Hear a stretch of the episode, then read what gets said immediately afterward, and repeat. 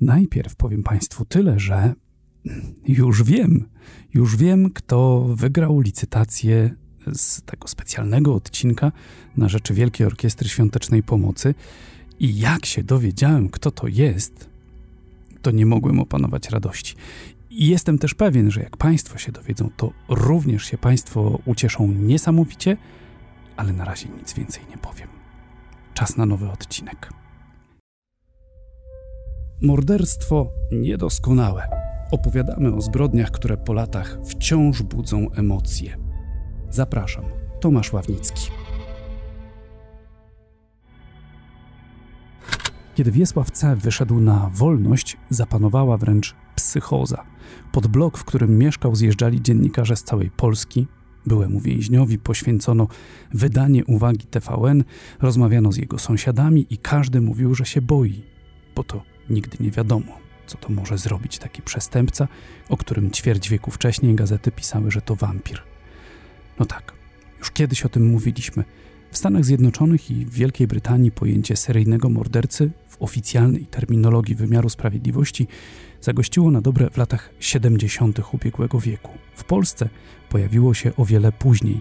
Zresztą w polskim prawie karnym nie funkcjonuje pojęcie seryjnego morderstwa. Mowa jest o zabójstwach ze szczególnym okrucieństwem, czy też popełnionych w wyniku motywacji zasługującej na szczególne potępienie. A jeśli mowa była o mordercy, który miał na koncie więcej ofiar, a tło tych zbrodni było seksualne, to najczęściej określało się go jako zabójcę z lubieżności lub mm, mówiono na niego, że to wampir. Tak, nawet w oficjalnej, milicyjnej czy prokuratorskiej dokumentacji można było znaleźć określenie wampir. Prasa zaś z lubością podchwytywała kolejne historie o wampirach, ale zazwyczaj wtedy, gdy byli już schwytani. Kiedy siali strach na ulicach, artykułów było raczej niewiele. No bo co tu pisać?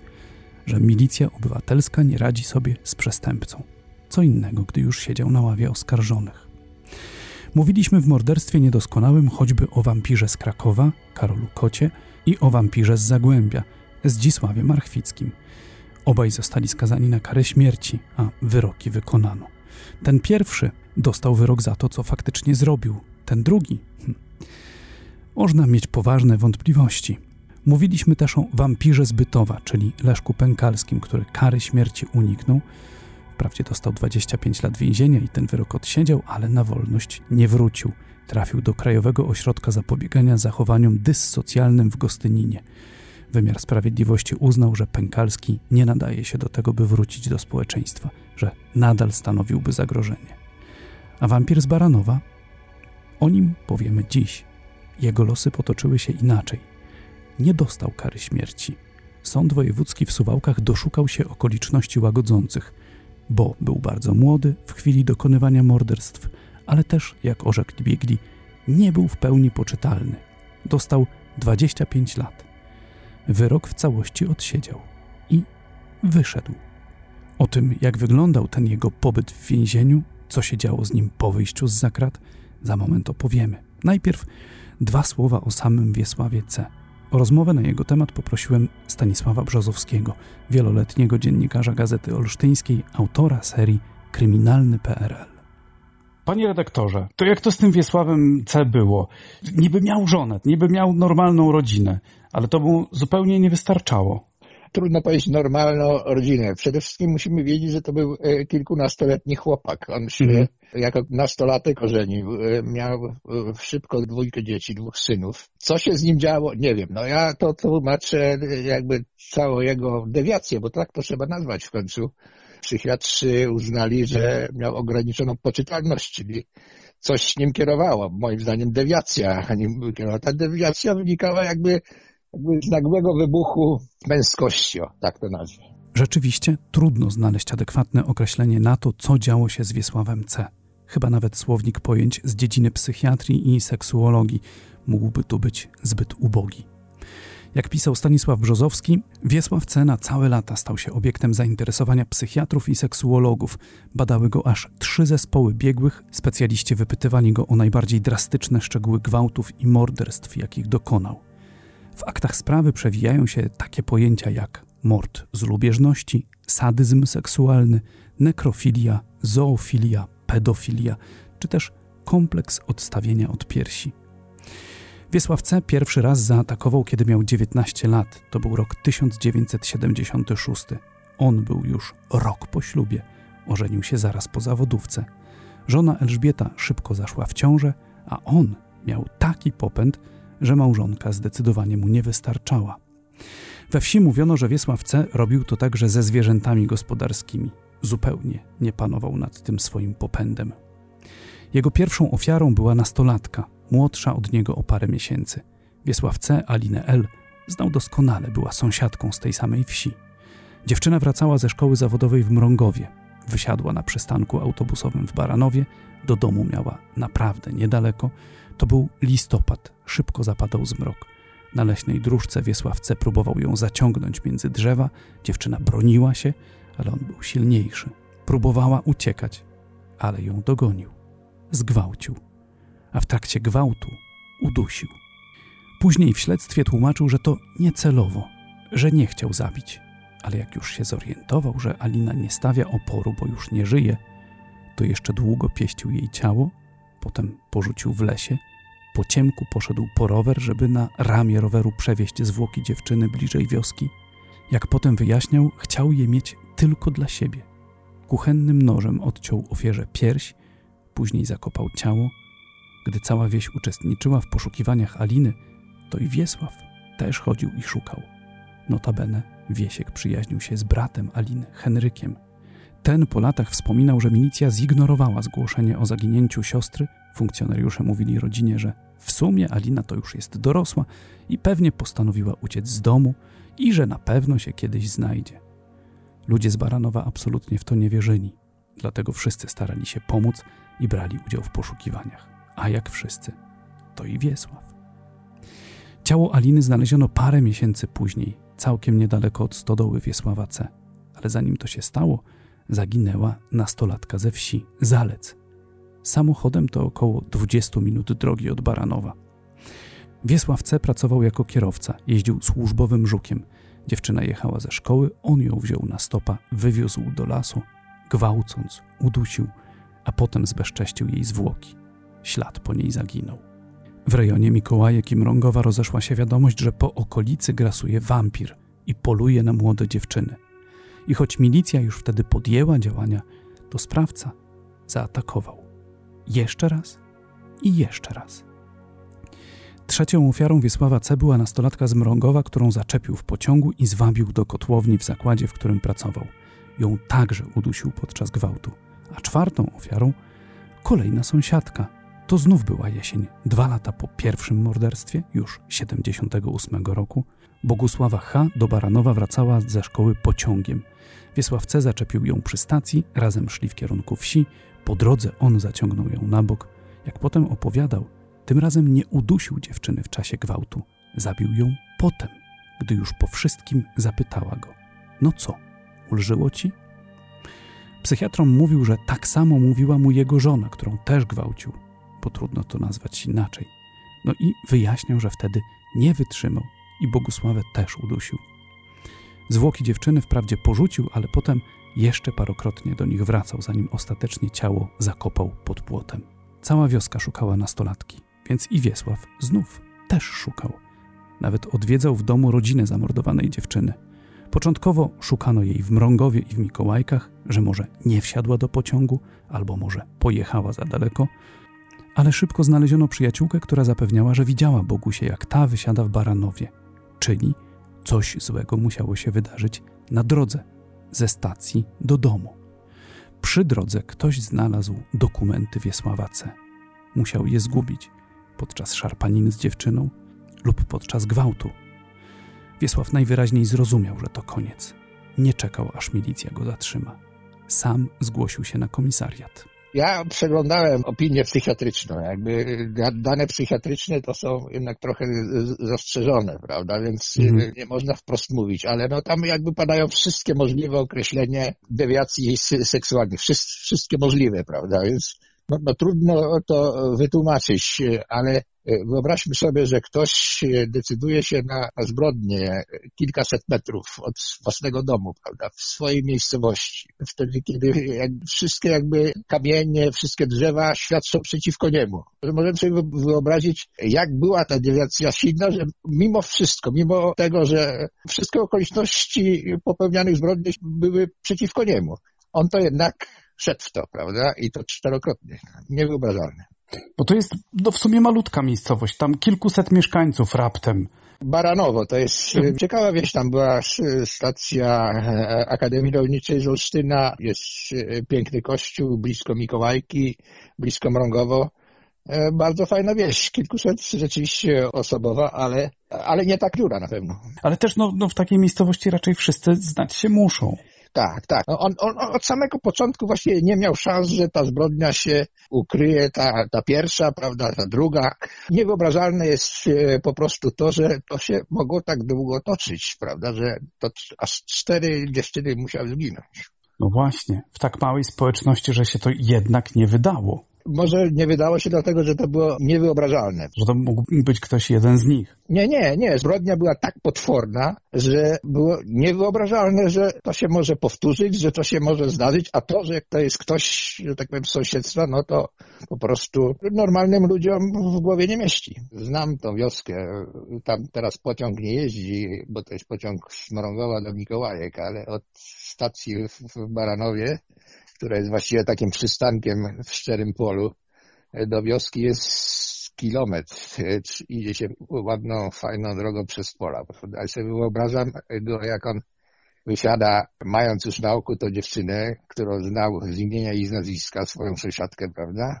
I jak się decyduje, e, to, to trudno powiedzieć, że on decyduje. No, ta koszmarna, mroczna siła za niego decydowała, prawda? To dziewczynę chyba ze 200 metrów od domu zgwałcił i zamordował. Jeszcze z, tam był taki czynnik opóźnienia, bo on zakopać przyszedł później.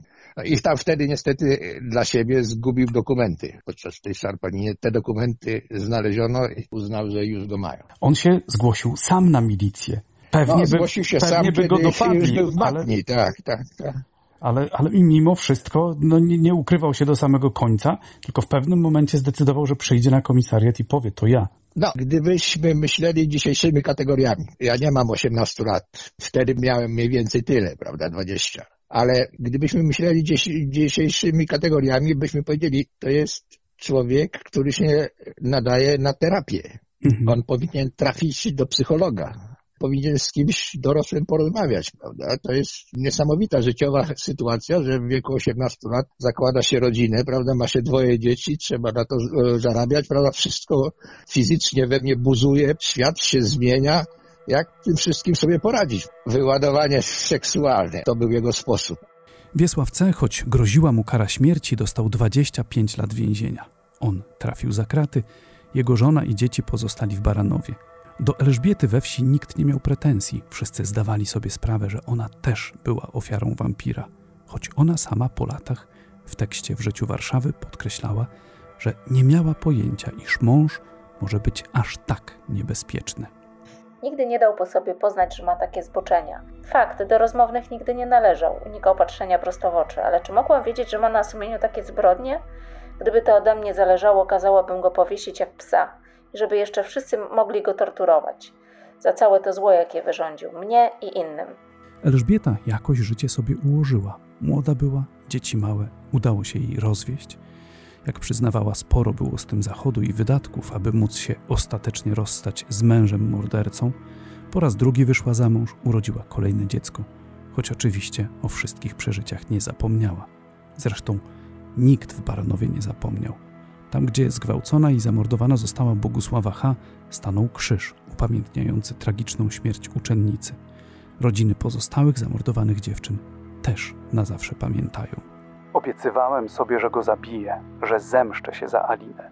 Z upływem lat ta agresja się zmniejszyła, ale nadal modlę się o jego śmierć i wieczny odpoczynek dla siostry. Tak z kolei mówił we wspomnianym tekście w życiu Warszawy pan Henryk, brat zamordowanej 19-letniej Aliny L. Artykuł ukazał się w styczniu 2004 roku, tuż po tym jak Wiesław C. wyszedł z zakrat po odsiedzeniu pełnych 25 lat. Tekst zatytułowany był Bestia na wolności. Przywoływano w nim statystyki, że generalnie co trzeci przestępca seksualny po odbyciu wyroku na wolności znów robi to samo. Podawano przykład Holandii, gdzie szczególnie groźni gwałciciele i pedofile po wyjściu z więzienia trafiają do specjalnych szpitali psychiatrycznych, gdzie przez lata poddawani są leczeniu. Do społeczeństwa zaś mogą wrócić, gdy będzie pewność, że nikomu już krzywdy nie zrobią. No i wspominano o bodaj najsłynniejszych i najbardziej niebezpiecznych przestępcach seksualnych Mariuszu Trynkiewiczu i Leszku Pękalskim, że im też za jakiś czas skończą się wyroki 25 lat więzienia i co wtedy? Spokojnie wyjdą na wolność? Przypomnę, to był tekst z 2004 roku, więc wszyscy od dawna zdawali sobie sprawę, że ten problem trzeba będzie jakoś prawnie uregulować, by społeczeństwu zapewnić bezpieczeństwo. A skończyło się no, tak, jak się skończyło. Tak zwaną ustawę o bestiach uchwalono na chybcika w 2013 roku. Na mocy jej przepisów powołano Krajowy Ośrodek Zapobiegania Zachowaniom Dyssocjalnym w Gostyninie, do którego trafiają skazani z zaburzeniami, które mogą powodować wysokie prawdopodobieństwo popełnienia czynu zabronionego zagrażającego życiu, zdrowiu lub wolności seksualnej innych osób. Tak to określa ustawa. Ale odbiegliśmy od samego Wiesława C., który na wolności znalazł się blisko 10 lat przed tym, jak powstał ośrodek w Gostyninie. Przy tak ciężkich zbrodniach właściwie w PRL-u najczęściej w takich przypadkach zapadał wyrok no, najwyższy możliwy, kara śmierci. Jak to się stało, że on uniknął y, takiego wyroku? Zadecydowała e, opinia psychiatryczna, a drugie również młody wiek. On w chwili wyroku miał 21 lat. On był ciągle więźniem młodocianym. Był młody, tak. To też jest okoliczność, którą sądy również dzisiaj biorą pod uwagę. I on trafił do zakładu karnego w Iławie, co no, zdecydowanie zmieniło. Nie wiem jak, mhm. nie wiem jaka była jego całkowita droga penitencjarna, jak to się mówi. Mhm. Ale przynajmniej finał odbywania kary był w zakładzie karnym w Iławie, co tak. odmieniło jego życie. No, dorósł, tak? Dorósł bez możliwości wyładowania się, brzydko mówiąc. Dorósł w sytuacji, kiedy adresatem jego złych czy dobrych emocji był tylko on sam, tak? To jest sytuacja, która, nie, nie wszyscy tę konfrontację wytrzymują, nie wszyscy jakby z takiej konfrontacji wychodzą lepsi. Zapewne pewną rolę odegrała również ekspiacja w sensie religijnym. I tu decydującą rolę odegrał więzienny kapelan z zakładu w Iławie, ksiądz Kazimierz Tyberski. Duchowny oczywiście nie dawał żadnych gwarancji, że za kratami dokonała się trwała i ostateczna przemiana Wiesława C., ale dawał do zrozumienia, że skazany rokuje na to, by dać mu szansę. Przez lata siedział w izolacji, narastała w nim agresja i nienawiść. Dopiero kontakty z normalnymi ludźmi i przepustki zaczęły go leczyć. Ale przepustki się skończyły, bo prasa opisała, że grasuje po Mazurach. Wierzę, że nawet tak chory człowiek, bo C jest niewątpliwie chory, może się zmienić. Kiedy wychodził z więzienia, widziałem, że się bał tego, co go czeka po drugiej stronie murów, ale mówił, że teraz chce być innym człowiekiem. Nie wiem, jak sobie poradzi. Najbliższe miesiące pokażą. Jeszcze mniejszy kredyt zaufania Wiesławowi C. dawała służba więzienna, która przecież przez ćwierć wieku miała go na oku. Ówczesna rzeczniczka tej służby, Luiza Sałapa, przyznawała, że w sumie to loteria, czy skazany na wolności nie będzie robił tego samego. Sałapa z wampirem z Baranowa spotkała się osobiście. Życiu Warszawy mówiła tak. Nie robił przerażającego wrażenia, był wyciszony. Wszyscy mnie pytali, czy wiem, że wychodzi na wolność. Ale przecież z prawnego punktu widzenia Wiesław C. jest już wolnym człowiekiem. Odbył pełny wymiar kary, nie mamy prawa trzymać go dłużej w zamknięciu. To, jak będzie się zachowywał w normalnym środowisku, przypomina grę w totolotka. Nie jesteśmy w stanie zagwarantować, że nie zrobi czegoś podobnego raz jeszcze. Od tych słów mija już niemal 20 lat. Jeśli do mediów nie dostała się informacja, że wampir z Baranowa znów zaatakował, to znaczy, że jednak morderca na dawną ścieżkę nie powrócił. W momencie, kiedy wychodził, miał niecałe 50 lat. Tak. No to jeszcze w sumie facet w sile wieku, tak? Tak, tak. Dlatego też to jego wyjście na wolność no, wzbudziło wiele obaw. Jeśli on wrócił normalnie do społeczeństwa, ten, trudno ten się dziwić miał... społeczeństwu, że, że się bali go. Zwłaszcza, że trzeba pamiętać, że on odsiedział wyrok od deski do deski, to znaczy nie, nie było przez, przesłanek na przedterminowe zwolnienie, mimo że wychodził na przepustki, prawda? Przy wyroku 25 lat on mógłby kilka lat wcześniej wyjść na wolność, prawda? Opinie były takie, że że nie ma gwarancji, że nie popełni tej zbrodni na nowo, zwłaszcza one wynikały również z pewnych jakby lokalnych uwarunkowań. Mieliśmy tutaj na Warmii Mazurach kilka takich zbrodni z recydywy, to znaczy ktoś wychodzi na przedterminowe zwolnienie i dopuszcza się kolejnego zabójstwa. Były dwa czy trzy takie przypadki, więc służby penitencjarne wolały dmuchać na zimne. On odsiedział 25 lat. Ale jednak policja w Ostrołęce no miała go na oku w momencie, kiedy wyszedł, no bo ludzie no tak, się on go miał bali. jeszcze rodziców, starszych rodziców w Ostrołęce. Jak ktoś wychodzi na wolność, ma obowiązek podania adresu, gdzie jedzie, tak? On miał jeszcze wtedy rodziców w Ostrołęce. Tam pod ich domem wiem, że robiono jakieś demonstracje. No trudno wytrzymać w, w takiej sytuacji. To, że on jakby wytrzymał e, tą presję i po prostu się wyprowadził, dla mnie to jest też jakby dowód pewnej dojrzałości. On dojrzał do normalnego życia. Minęło chyba już 18 lat od momentu, kiedy wyszedł na wolność. Byśmy wiedzieli, gdyby zrobił coś złego. No właśnie. W momencie, no, jak pan jakiś czas temu sprawdzał, on żyje sobie zupełnie normalnie na Warmii i Mazurach, już mniejsza o to gdzie, ale prowadzi zwykłe życie. No tak, miał 47 czy 8 lat, kiedy wyszedł na wolność, bo ma teraz 65 lat. To jest, nie jest stary człowiek. Mógł zacząć nowe życie. Miał fach w ręku. W więzieniu, kto nie wie, to trzeba mu powiedzieć, że zakład karny w Iławie jest, był. Teraz już nie.